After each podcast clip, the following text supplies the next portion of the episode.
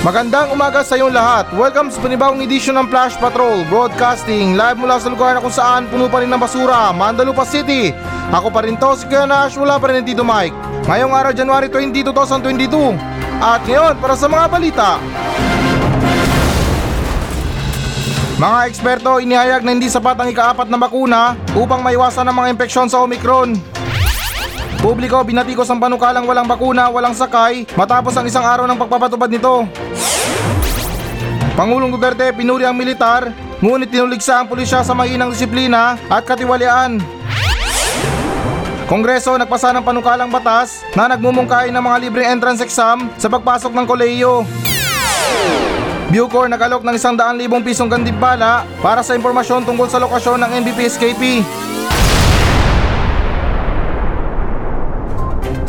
Mga eksperto, inihayag na hindi sapat ang ikaapat na bakuna upang maiwasan ang impeksyon sa Omicron.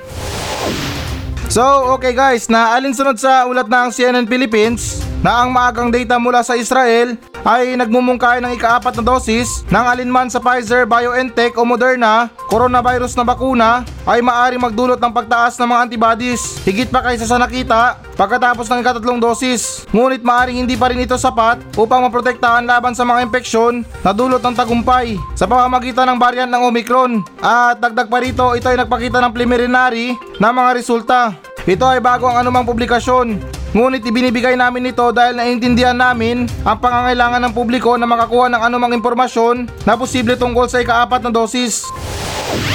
So ayan okay guys ha, ito linawin ko lang ha, hindi ako bisaya na hindi porket na sinabi kong dosis ha. Um, in Tagalog talaga to na yung dos sa Tagalog or yung dosage is ang ano ang term niya dosis. hindi ko lang alam pero kung may mali pa doon, sisihin nyo na lang yung ano, yung Google Translate. Pero anyways guys, na-agree naman ako sa balita na to eh.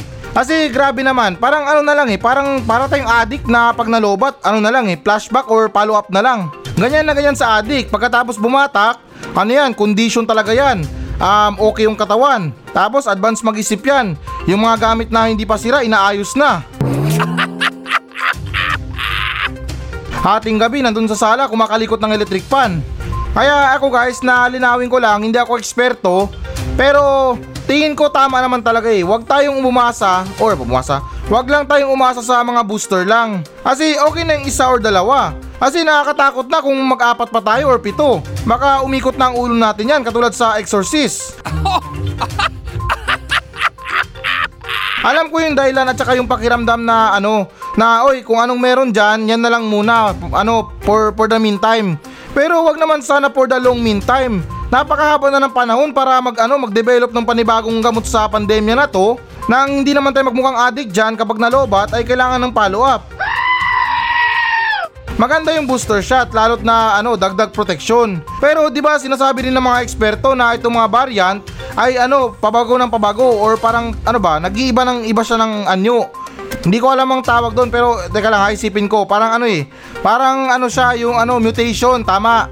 Nag-mutate yung ano yung Omicron variant sa panibagong variant na naman. May mga bali-balita nga na narinig ko Itong mga ano, itong mga variant na to nagsama-sama na. Mayroon ng Delta Omicron. Tapos sa ibang bansa nakadetect na sila ng ano, ng panibagong variant, yung tinatawag nilang Plom, ano, Plomicron. Kaya parang nababaliwala yung mga paggamot natin itong mga booster shot na to sa mga upgraded na mga variant. Tapos ang tagal pa natin na mag-develop ng gamot. Hindi naman sa nagre-reklamo at minamadali kayo ha. Yung mga paggawa natin ng gamot parang sahod ng mga Pilipino. Palaging delay. Pero ako pasalamat pa rin ako na yung sahod ko hindi delay. Kaya sorry na lang kayo. Pero oh, yun na nga, na wag na tayong umasa sa mga booster shot na yan, lalo't parang pinapayaman lang natin yung kumpanya ng ano na to. Ito mga nagmamayari ng mga booster shot na to. Ulitin ko guys na malaki ang tulong pero kung paulit-ulit na lang, hindi naman sa pinagdidiinan pero baka magsalita na lang tayo mag-isa dyan. Or hindi naman kaya palakad-lakad na lang. At yung mas matindi pa dyan, 10 years later or 5 years later, ando na tayo sa kama, sinisigawan ni father na oh lumayas ka, masamang espiritu. Sunod naman tayo na balita. Publiko, binatikos ang panukalang walang bakuna, walang sakay matapos ang isang araw magpapatupad nito. So okay guys, na alinsunod sa ulat ng Coconuts Manila na matapos simula ng pagpapatubad ng no vaccination no ride policy noong lunes nananawagan ng publiko sa Department of Transportation o DOTR na muling isalang-alang ang bagong eskema para sa pagiging anti-poor di umano. Ang kautusan ng Transport Bureau ay kasulukuyang nagbabawal sa parehong hindi nabakunahan at bagyang nabakunahan na mga individual na sumasakay sa lahat ng uri ng pampublikong transportasyon at dinagdag na ang mga operator ay dapat payagan ang pag-access o pag-issue ng mga ticket lamang sa mga taong ganap na nabakunahan bilang ebidensya ng pisikal o digital ng mga kopya ng isang card ng bakuna na ibinigay ng LGU. At bagamat maganda ang layunin ng pagpapatupad ng utos ay nakamit ang bahagi nito sa pagpuna online habang tinawag ng mga user ang bagong panuntunan na diskriminatoryo. Um, okay, so parang tunog talaga anti-poor itong panukala na to. Medyo totoo naman at agree ako konti. Dahil sa mga nakita kong balita na kawawa yung mga tao na maghahanap buhay na lang, kakarampot na lang yung sahod, pero ayun, hindi pa pinayagan na makasakay sa mga jeep. Sa mga nakita kong balita talaga nakakaawa yung mga tao na hindi pinayagan makasakay ng jeep. Lalot yung mga pinababa, dahil ano, meron silang unang dos pa lang or yung tinatawag na first dose pa lang. Kasi 'di ba sa sinabi na yung kailangan fully vaccinated. Sadyang nakakaawa talaga para sa mga tao na ano na naabutan ng ganyang pulisiya. Pero ito guys, um, linawin ko ha, para sa akin lang at wag niyo naman sana masamain ito. Um, una sa lahat, hindi ba rin kayo naawa sa mga sarili nyo? Or kayo ba, hindi ba kayo naawa sa mga sarili nyo? Ang tagal ng requirements to para sa mga Pilipino na tumanggap ng bakuna, pero hindi naman sa amin na masama, eh kayo naman to nag-iinarte, kaya ayun, problemado kayo. Alam nyo kasi, itong mga pagtanggi natin sa mga bakuna, dalawang kalaban natin dito. Either yung virus or hindi naman kaya yung gobyerno. Dalawa lang yan, mamili ka. Kung gusto mong mamoblema sa virus, pwede rin. Mamoblema sa gobyerno, pwede rin. Tulad nito, nagpatubad sila ng panukala na no vaccine, no ride. Um, kasi wala eh. Parang nagtutunog na ano, huling alas na nila to para sa mga Pilipino na hindi pa nagpapaturok ng bakuna or tumatanggap ng bakuna. Kasi yun na nga, pahirapan sa pagkagilap ng mga Pilipino. Sa mga sitwasyon ngayon, yung mga Pilipino dapat ang lumapit sa mga vaccination site or magpunta para mag ano, magkusa na magpaturok ng bakuna. Hindi naman yung mga vaccination site ang pupunta sa bahay nyo para turukan lang kayo ng bakuna. Sa ngayon, naiintindihan ko yung dalawang panig. Pero for now, ito sa mga gobyerno, naiintindihan ko rin sila kasi parang wala na silang maisip na ibang paraan para masala yung mga Pilipino na hindi pa natamaan. Ay, hindi natamaan. ano, hindi pa na nakakatanggap ng bakuna o hindi pa nagpaturok ng bakuna. Dahil yun na nga, hindi ko maintindihan sa mga dahilan ng iba. Yung iba ayaw dahil sa mga kumakalat na ano, na mga ano ba, chismis daw na merong side effect, nakakamatay daw. Ang dami na mga Pilipinong nabakunahan. Namatay ba sila? Namatay ba ako? Ako, laking pasalamat ko na anong nagkaroon ako ng COVID, meron akong first dose. Medyo tagilid ako nung araw na yon. Yung feeling ko nga parang nasa tabi ko si kamatayan. Eh, buti na lang sa awa ng Diyos, meron akong first dose. Dahil kung nagkataon na wala akong first dose, tapos ganun pa yung sitwasyon ko na medyo ano, tagilid talaga.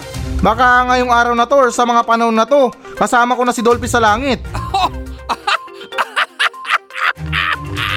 Kaya ito guys ha, hindi naman sa pamimilit sa inyo pero bilang para sa akin talaga ay magpabakuna na kayo para sa mga taong hindi pa nabakunahan.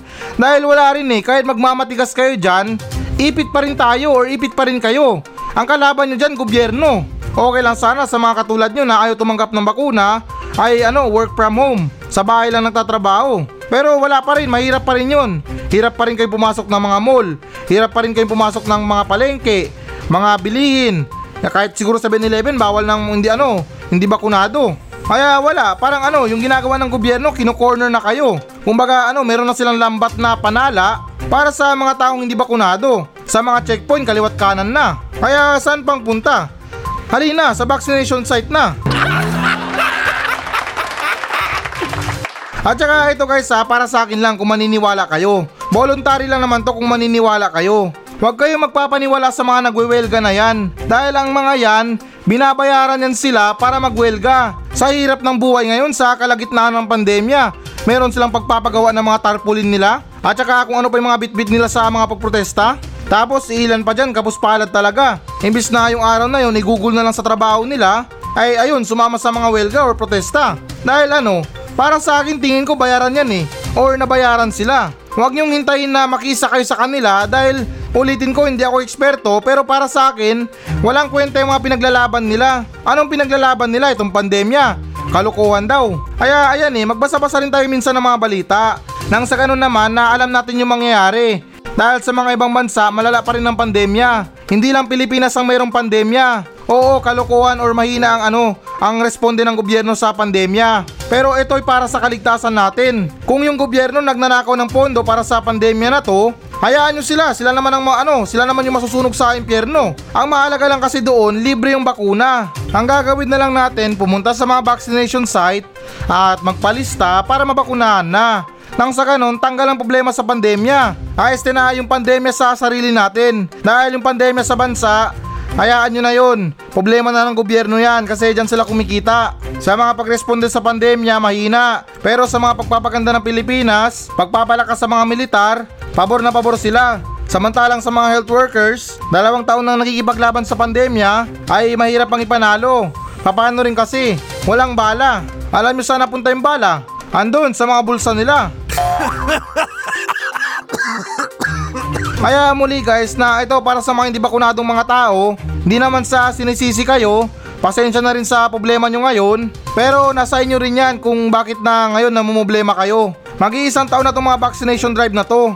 Mga busy ng tao, mga tambay na tao, bakunado kayo, hindi pa. Saan ba kayo nagpupunta? Pero ganun pa man guys na may good news pa naman din or may good news pa naman para sa inyo na bukas pa rin ng gobyerno para sa mga pagbabakuna nyo. Tunog anti-poor talaga yung ginagawa ng gobyerno. Pero wala eh. Ngayon talaga napapala pag matigas ang ulo. Sunod naman tayo na balita. Pangulong Duterte pinuri ang militar ngunit tinuligsa ang pulisya sa mahinang disiplina at katiwalian.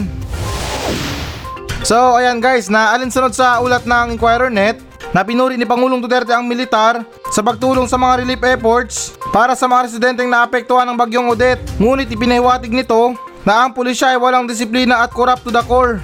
Sa ikalawang bahagi ng kanyang pre-record talk to the people na ipinalabas noong Martes, inilarawan ni Duterte ang militar bilang utility workers na may kakayahang tumulong sa gobyerno sa parehong armadong labanan at natural na kalamidad. Ika ng Pangulo, utility worker itong mga sundalo. Bagyo, baha, sunog, landslide, away, kanila yan. Kung wala kang mamobilize ganitong mga biglaan, there's a lot of people to be assisted. Sundalo lang talaga yan. Matawag mo para tumulong na hindi magsabi hindi. Yung ibang ano, sapaw yan, hindi namin trabaho yan. Pero sa pulis, there are certain exempt. Abay, syempre sa mga pulis, um, ano yan, medyo choosy pa yan sa mga pagtulong. Kailangan yung gusto nila sa mga tinutulungan nila ay mga chicks. Pero by the way guys ha, nagtataka lang ako sa sinabi ni Pangulo. Kasi paano naman tatanggi sa kanya ang militar? Eh kung mismo si Pangulong Duterte ang nagpapasahod sa militar. Ala ka naman boss mo, hindi mo sundin. eh di nasisanti ka pa niyan. Pero anyways, sa nakikita ko dito, eh siguro yung mga pulis natin, kaya siguro na naipagkumpara ni Pangulo, dahil sa mga paghingi ng tulong or pag-assist, baka yung mga pulis natin ay parang medyo tumatanggi pa. Na ay sir, hindi namin covered yan. May mga dapat kaming protektahan na mga tao, um, security sa paligid. Pero andon, pag duty, naka-mobile legends lang. Hindi naman sa pinagkukumpara pero sa mga sundalo, hindi mo maaaktuhan yan na naglalaro ng cellphone or nagsiselfone man lang. Dahil yun na nga, sa mga sundalo, kapag duty sila, buhay na mga kasama nila nakasalalay. Kumbaga sa mga kasamaan niya, nakasalalay yung buhay ng ano, ng mga kasamaan niya sa taong naka-duty. Kasi syempre bilang isang duty ka, ay kailangan mong bantayan yung ano nyo, yung detachment nyo or kung saan man yan para hindi mailagay sa panganib yung buhay ng mga kasamaan niya. Pero sa mga pulis, ito hindi naman sa amin na masama at hindi naman sa nilalata. Alam ko ilan dyan sa inyo pansin to. Sa mga checkpoint, sa mga help desk, sa mga ano man yan, kung anong stasyon nila, yung mga sa gilid-gilid na yan, andun magkabady naglalaro ng Mobile Legends. Or kung hindi naman kaya, kung makalikot ng cellphone. Sa totoo lang talaga guys na ayaw ko talaga yung pagkumpara itong dalawa na to. Lalo't itong dalawang sangay na to ay talagang maaasahan natin sa mga ano sa mga problema. Pero mayroon din talagang pinapakita yung mga pulisya dito ng pagkakaiba talaga sa mga militar. Although na pareha silang lapitin ng mga chicks, Pero iba pa rin talaga yung ano, yung sa mga ginagawa nila sa oras ng trabaho. Sa mga sundalo, magsumbong ka. Hoy, may namataan kaming ano doon, mga NPA. Sabay sabi agad yan, nasaan? Tara, puntahan natin. Or ituro mo. Sa pulis, hindi naman sa amin na masama. Magsumbong ka? Or sabihin mo na na-snatch yung cellphone mo? Sabihan lang yan na, oy, pablatter mo na lang. Pero biro lang talaga guys ha, pero seryoso, ayaw ko talagang ipagkumpara itong dalawa na to. Pero sa mga pinapakita ng pulis natin, or yung iilan sa kanila ay parang nakakawalang gana. Yung iba na tiwali imbis na proteksyonan tayo, ay mas lalo tayong nilalagay sa panganib. Kaya ito guys na meron akong konting naisip dito, na ba't di na lang kaya ipag-stop itong dalawa na to? Yung mga pulis natin doon sa mga bundok, tapos itong mga sundalo dito sa lungsod. Para maranasan din ng mga pulis natin yung pagiging alert sa sarili. Hindi yung nagiging alert lang sila dahil inutusan sila. Sunod naman tayo na balita. Kongreso nagpasa ng panukalang batas na nagmumungkahi ng mga libreng entrance exam sa pagpasok ng kolehiyo. So, okay guys, na alinsunod sa ulat ng Philstar na inaprobahan na ng House of Representative Ayos na na representative noong lunes ang House Bill number 10555 o ang Pre-College Entrance Examination Act na nag-uutos sa private higher education institution ay waive ang kani-kanilang mga bayarin sa entrance examination sa kolehiyo ng mga high school student na may mataas na performance at underprivileged at mga nagtapos. Ang iminungkaing batas ay nakakuha ng 197 affirmatives at 0 negative at walang abstention ng lower chamber.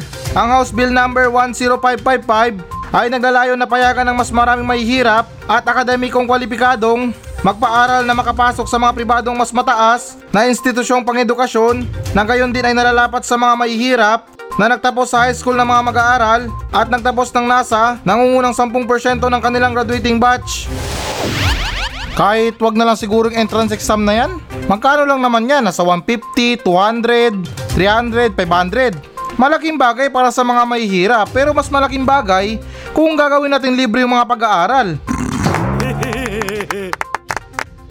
At saka alam nyo guys ha, ito talaga yung nakakalito. Bakit meron pa tayong private at saka private school? Eh kung pwede naman pag-isayin yung dalawa na yan. Sa mga sinasabi ng iba, mas maganda mag-aral sa private kasi marami kang matutunan. So ibig sabihin sa mga public ano, wala kang matutunan. Kaya pala siguro na yung mga utak ng tao magkaiba. Kasi guys na ba't di na lang kayo pag-isayin natin itong mga pag-aaral ng mga tao nang sa ganun, pare-pareho lahat tayo mayroong pinag-aralan. Nang sa ganun na wala nang ano, wala nang makulit sa mga debate na yan. Halimbawa na dyan sa mga solving. Mali-mali daw ang turo ng kabilang school. Ganito daw ang tama. Alam nyo guys, sa mga ganitong dahilan, ito rin talaga isa sa mga dahilan kung bakit na meron talagang pagitan sa mga mahihirap at saka mayaman. Kumbaga nagbubukod talaga ng mga estudyante na mahihirap at saka mayaman. Dahil yun na nga, yung mga big time na student ay nandun sa mga ano, sa mga private. Samantalang yung mga mahihirap nandun sa public. Kailangan pa maglingkod sa gobyerno para maging scholar. Sa madaling salita, banyagain muna bago makapag-aral. Eto, pansin ko lang ha, hindi naman sa nila lahat. Pero mas kapansin-pansin pa yung mga matatalinong student sa mga pampublikong paaralan. Yung ibang mga mahihirap na student kapag vacant time, nandun sa library nag-aaral. Samantalang sa mga mayayaman, nandun sa labas nag-yosi, nagbibilyard. Linawin ko ha, hindi naman sa nila lahat. Pero ilan talaga sa mga student na ano, mga big time ay ganyan ang gawain. Pero ganun pa man guys na ito talaga yung nakakalungkot dito. Na kung bakit na meron tayong dalawang section ng paaralan. Yung private na yan at saka public. Parang tunog racist din kasi na kapag mahirap ka na huwag kang mangarap sa private, diyan ka sa public. Pero siguro, totoo nga siguro yung sabi ng iba na kapag sa private ka nag-aral ay mas marami kang matutunan. Pero anyways guys na ito ibalik natin sa mga entrance exam na to. Ang comment ko lang dito kaya siguro na inaprubahan nila to Hindi naman sa pinagdidiinan pero tingin ko lang ay panibagong pamamaraan na naman to ng pamumulsa. Kasi syempre hindi naman sa amin na masama ah. Syempre panibagong pondo yan. So ibig sabihin magkakaroon na naman sila ng ibang dahilan para makakupit ng pondo Tingin ko lang na madaling doktorin lang yan eh. Sabihin lang nila na oh, ang daming mga estudyante nag ano, nag-enroll. Ang daming pumasok sa ano, sa entrance exam. Pero yung totoo wala naman. Kaya sana mas mabuti na lang na ano nila, i-swap nila. Libre yung mga matrikula, pero may bayad yung mga entrance exam. Nang sa ganun ay magkaroon din ng dahilan para kumayod yung mga estudyante. Magkano lang yung mga exam na yan? 500, 200. Dalawang lapis, isang sharpener, okay na. Pero yung mga matrikula nila, Diyan talaga nahihirapan yung mga ibang Pilipino or yung mga Pilipinong estudyante. Kaya ito ulitin ko ha na sana mabaliktad pa to nang sa ganon yung mga student kapag nakapagtapos ng pag-aaral ay makakahanap agad ng trabaho dahil merong natapos. Tulad ng sinabi ko ng mga nakaraang balita, ito yung sagot sa kahirapan ng mga estudyante dahil kung lahat ng mga student ay nakapagtapos, makakahanap sila ng maayos ng trabaho at matutulungan nila yung pamilya nila. Kaya rin karamihan sa mga kabataan ngayon naliligaw ng landas dahil yun na nga walang pampaaral. Imbis na nasa eskwelahan nandun sa labas, sumisingot ng rugby. Kaya para sa mahal na gobyerno natin, hindi naman sa nagre-request ha, libreng ano na lang, matrikula na lang kahit na wag na yung exam. Or kung gusto nyo, ano na lang, sa lahat ng mga estudyante, libreng recess.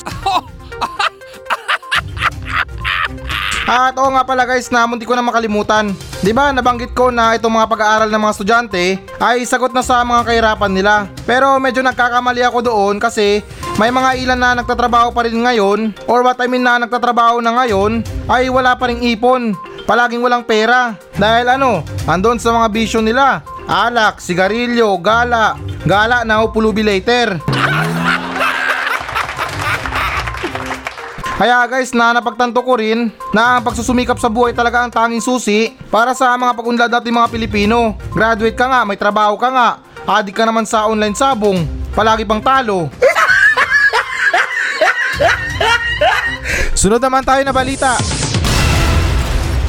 Bucor nagalok ng isang daang libong pisong gandimbala para sa impormasyon tungkol sa lokasyon ng NBPSKP. So, okay guys, na alinsunod sa ulat ng Manila Bulletin na nag-aalok ang Bureau of Correction o Bucor na 100,000 na reward sa sino man sa impormasyon na mahahantong sa pag-aresto sa isa sa tatlong person deprived of liability o PDL na tumakas mula sa New Bilibid Prison sa Muntinlupa City nung nakaraang lunes. At dagdag pa rito ang 100,000 na reward ang ibibigay sa sino mang makapagbibigay ng impormasyon sa lokasyon ng PDL Falcon na itinuturing na armado at delikado.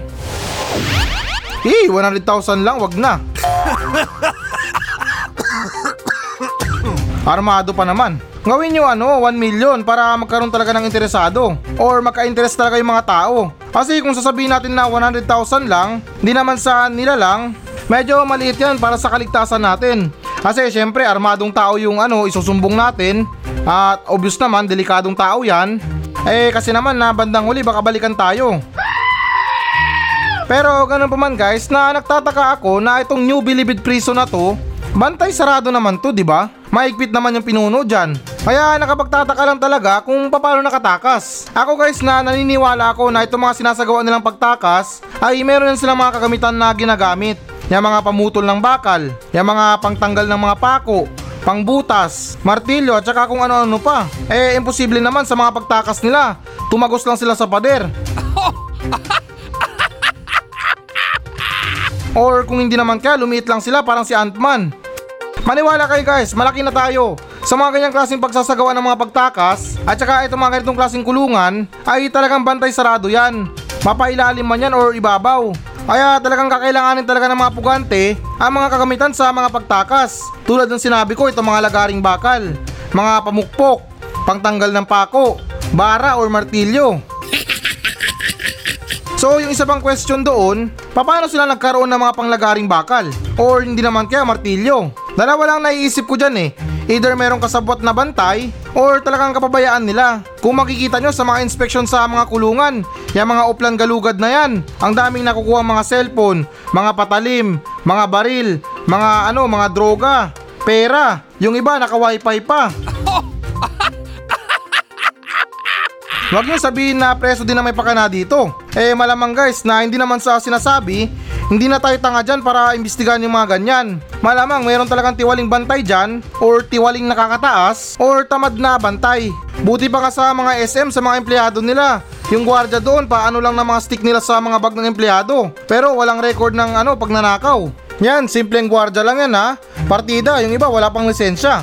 Walang training. Samantalang yung mga talagang bantay dyan, hindi naman sa nila lahat or hindi naman sa ano, minamasama para sa inyo, kayo na yung bantay dyan. Huwag na kayo magsisiyan kung sino pang ano may kasalanan. Paano nakapuslit yung mga kagamitan dyan sa mga kulungan? Kaya ito, payo ko na lang. Siguro kailangan din nilang magbigay ng reward kung sino man ang makapagsusumbong para sa tiwaling opisyal dyan. At saka guys na ito habol ko lang ha. What if kaya kung merong magsusumbong sa kanila ng tamang lokasyon talaga, di naman sa walang tiwala ah, maibibigay kaya yung reward? Or yung buong reward talaga? Baka makipag-transaction pa sila na oh ito lang kalahati lang or 30% lang. Maling ba yung tinuro mo? Nandun pala siya sa kapitbahay.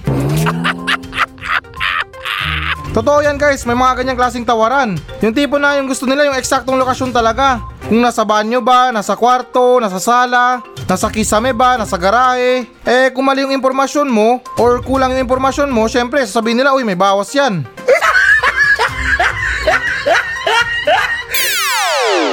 So ayan guys, na ito nang pinakahihintay nyo, magbabasa na tayo ng audience mail. At mula pa rin to sa mga nagbensahe sa atin sa Facebook page ng Flash Patrol. At para naman sa mga nakikinig ngayon, um, kung hindi pa kayo nakapag-like ng Facebook page ng Flash Patrol, eto na ang hudyat para i-like nyo. Kasi baka malasin pa kayo sa buhay. Wala namang mawawala sa inyo kapag nag-like kayo ng Facebook page ng Flash Patrol. Hindi naman sa pangikayat at desperado. Pero parang ganun na nga. At ito sa huling announcement ko, um, remind ko lang sa mga hindi nakakaalam ha, na itong taon na to, starting this year, para sa English, ay yung Flash Patrol ay meron ng episode ng 5 days, 5 days, 5 days a week. Limang araw na po ang episode ng Flash Patrol sa bawat linggo. At oo, parang Junel, alam ko na yan na alam mo. Pero ito para sa iba naman. Alam ko naman na matalino ka at saka updated ka always. Kaya ito sinasabi ko to para sa iba nang alam nila. Kasi bukas meron pa tayong huling episode. So yun lang, sana naintindihan nyo. At okay, dito naman tayo sa ano sa audience mail. Unang nagmensahe, nagmula kay Paul Walker. Uy, di ba patay na to? Pero anyways na, ito yung sinabi niya. Kuya Nash, gusto ko lang ireklamo yung kainuman ko. Ang lakas sa pulutan, yun lang, maraming salamat. Grabe ka naman, pati kainuman mo nirereklamo mo pa. Malakas ba sa pulutan? Alam mo ang masarap gawin dyan? Um, kung okay lang sa'yo, banlawan mo yung bunganga niya ng buhangin. Or panguyain mo ng bawang. Yan, tanggal ang ano dyan, tanggal ang panlasa niyan. Pero ito, para sa mga nagiinuman dyan, tapos nagtitipid kayo sa pulutan, suggest ko lang sa inyo, kung meron kayong pulutan na mga karne, yung mga sisig na yan, ay gawin yung mas maanghang pa. Yung talagang sobrang anghang, para mas marami silang mainom kesa naman sa pulutan. At saka ito huling advice ko sa mga nagiinom ha. Um, advice ko lang sa inyo kung magiinom kayo pati mga tropa nyo, make sure naman na may sapat kayong pamulutan. Alam ko yung ilan dyan sa inyo nagtitipid lang at gusto lang mag-relax. Pero kung gusto nyo lang talaga mag-relax, eh kayo kayo na lang mag-inom. Kung kulang naman yung mga pamulutan nyo. Kaysa naman na magtampo kayo or mapaaway kayo sa kainuman nyo, mas maganda na magsolo na lang kayo. Para wala nang away, walang reklamo sa ano, sa matakaw sa pulutan. At okay, so doon naman tayo sa sunod na nagmensahe na nagmula kay Jericho Suarez. Etong sinabi niya, Kuya Nash, tanong ko lang, totoo ba na merong Diyos? Bakit yung mga astronaut sa kalawakan nagpunta na sila pero wala silang nakitang Diyos? Para sa'yo Kuya Nash, naniniwala ka ba sa Diyos? Um, okay, so for me, ako naniniwala ako sa Diyos. Ang problema lang kasi dito, ang sinasabi ng iba na iisa lang daw yung Diyos. Eh bakit merong extra Diyos? Pero anyways, na balik tayo sa tanong mo, um, na kung bakit na ano, na nagpunta daw yung mga astronaut sa kalawakan pero wala silang nakitang Diyos. Siguro hindi nila tinanggal yung helmet nila or yung astronaut suit nila. Try din kaya nila tanggalin yung astronaut suit nila.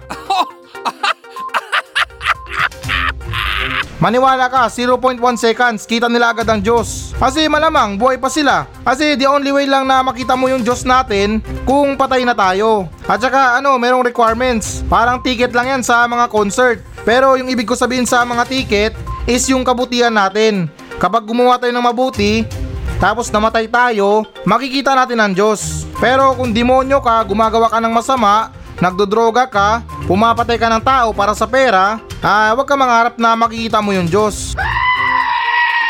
At okay, so dito naman tayo sa pinakauling nagmensahe ay nagmula kay Ellen Sebastian. Ito ang sinabi niya. Good morning po Kuya Nash. Gusto ko lang ireklamo yung mga tricycle driver dito sa amin. Ang mahal maningil parang taxi. Okay lang sana kung gwapo yung driver. Pero yung itsura wala pang krimen, suspect na. Oo, sa mga tricycle driver dyan. na mahilig magtanong na ikaw magkanong bigay mo. Tapos nagkusa ka na, nag-offer ka na ng lampas pamasahe or yung ano yung tinatawag na regular na pamasahe, sasabihan ka pa niyan na dagdagan mo na ng 10. Hindi ko nila lahat ng mga tricycle driver ha, pero meron talaga mga tricycle driver na makapal pa sa troso ang muka. Tingin nyo ba kung mayaman yan, magta-tricycle yan? Kung mayaman yan, magta-taxi yan. Pare-pareho lang tayong kapuspalad, nilalamangan nyo pa yung kapwa nyo. Yung iba nga nagta-tricycle para makatibid sa taxi or grab. Sa totoo lang, saludo ako sa mga tricycle driver. Dahil na kahit na delikado yung pagmamaneho nila, or kahit na delikado pala yung pagmamaneho nila, maaasahan mo talaga sila sa oras ng pangangailangan mo na kailangan mong magabol ng oras. Halimbawa na dyan kung late ka. Kapag nagpa-drive ka sa tricycle driver, ultimo na hindi itsurang kalsada, dinadaanan. Maka-shortcut lang. Kung pwede lang talaga dumaan sa tubig yung mga tricycle nila, para sa akin nakakasigurado ako na gagawin nila yan. Makaiwas lang sa mga traffic. Pero panawagan ko naman sa mga ano dyan, sa mga buhayang tricycle driver, maawa naman kayo sa mga pasahero nyo kasi sila nagtitipid din yan sila sa buhay. Kabus palad din yan sila. Patulad nyo, may binubuhay din pamilya. Kaya maawa naman kayo sa mga pasahero nyo at unawain nyo sila. At saka since na marami nang involved na tricycle sa mga insidente, tanggalin na natin yung pag-uugali natin ng liko muna bago lingon. Kasi nang dahil sa mga ganyang gawain, maraming napapahamak. At saka hindi natin alam kung gaano kalala ang insidenteng mangyayari. Hindi naman sa hinihiling ha, pero please lang, subok na to, hindi naman sa pinagbibintangan kayo. Karamihan talaga sa mga tricycle driver, wag sana kayo magalit sa akin. Ay meron talagang pag-uugali ng liko muna bago lingon. Tapos kapag naka-aksidente, magsosorry na lang. Or hindi naman magpaawa sana argabyado. Sabihin merong binubuhay na pamilya, may sakit pa siya. No hard feelings talaga para sa mga tricycle driver ha. Pero saludo talaga ako sa mga tricycle driver na nagsusumikap sa buhay at lumalaban ng patas sa buhay.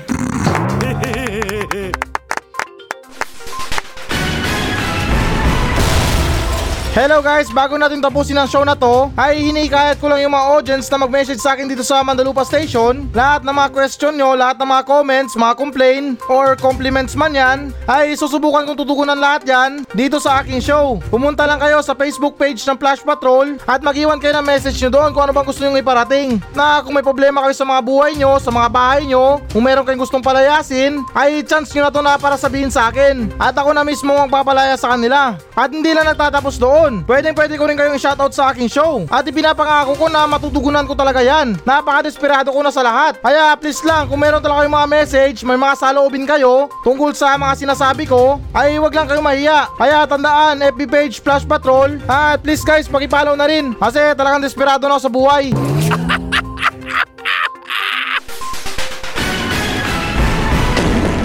So yan muna mga balita ng Flash Patrol sa araw na to. Maraming salamat sa pakikinig. Ako pa rin to, si Kuya Nash. At maraming salamat ulit. Wala pa rin si Tito Mike. Masayang masaya ako. At goodbye!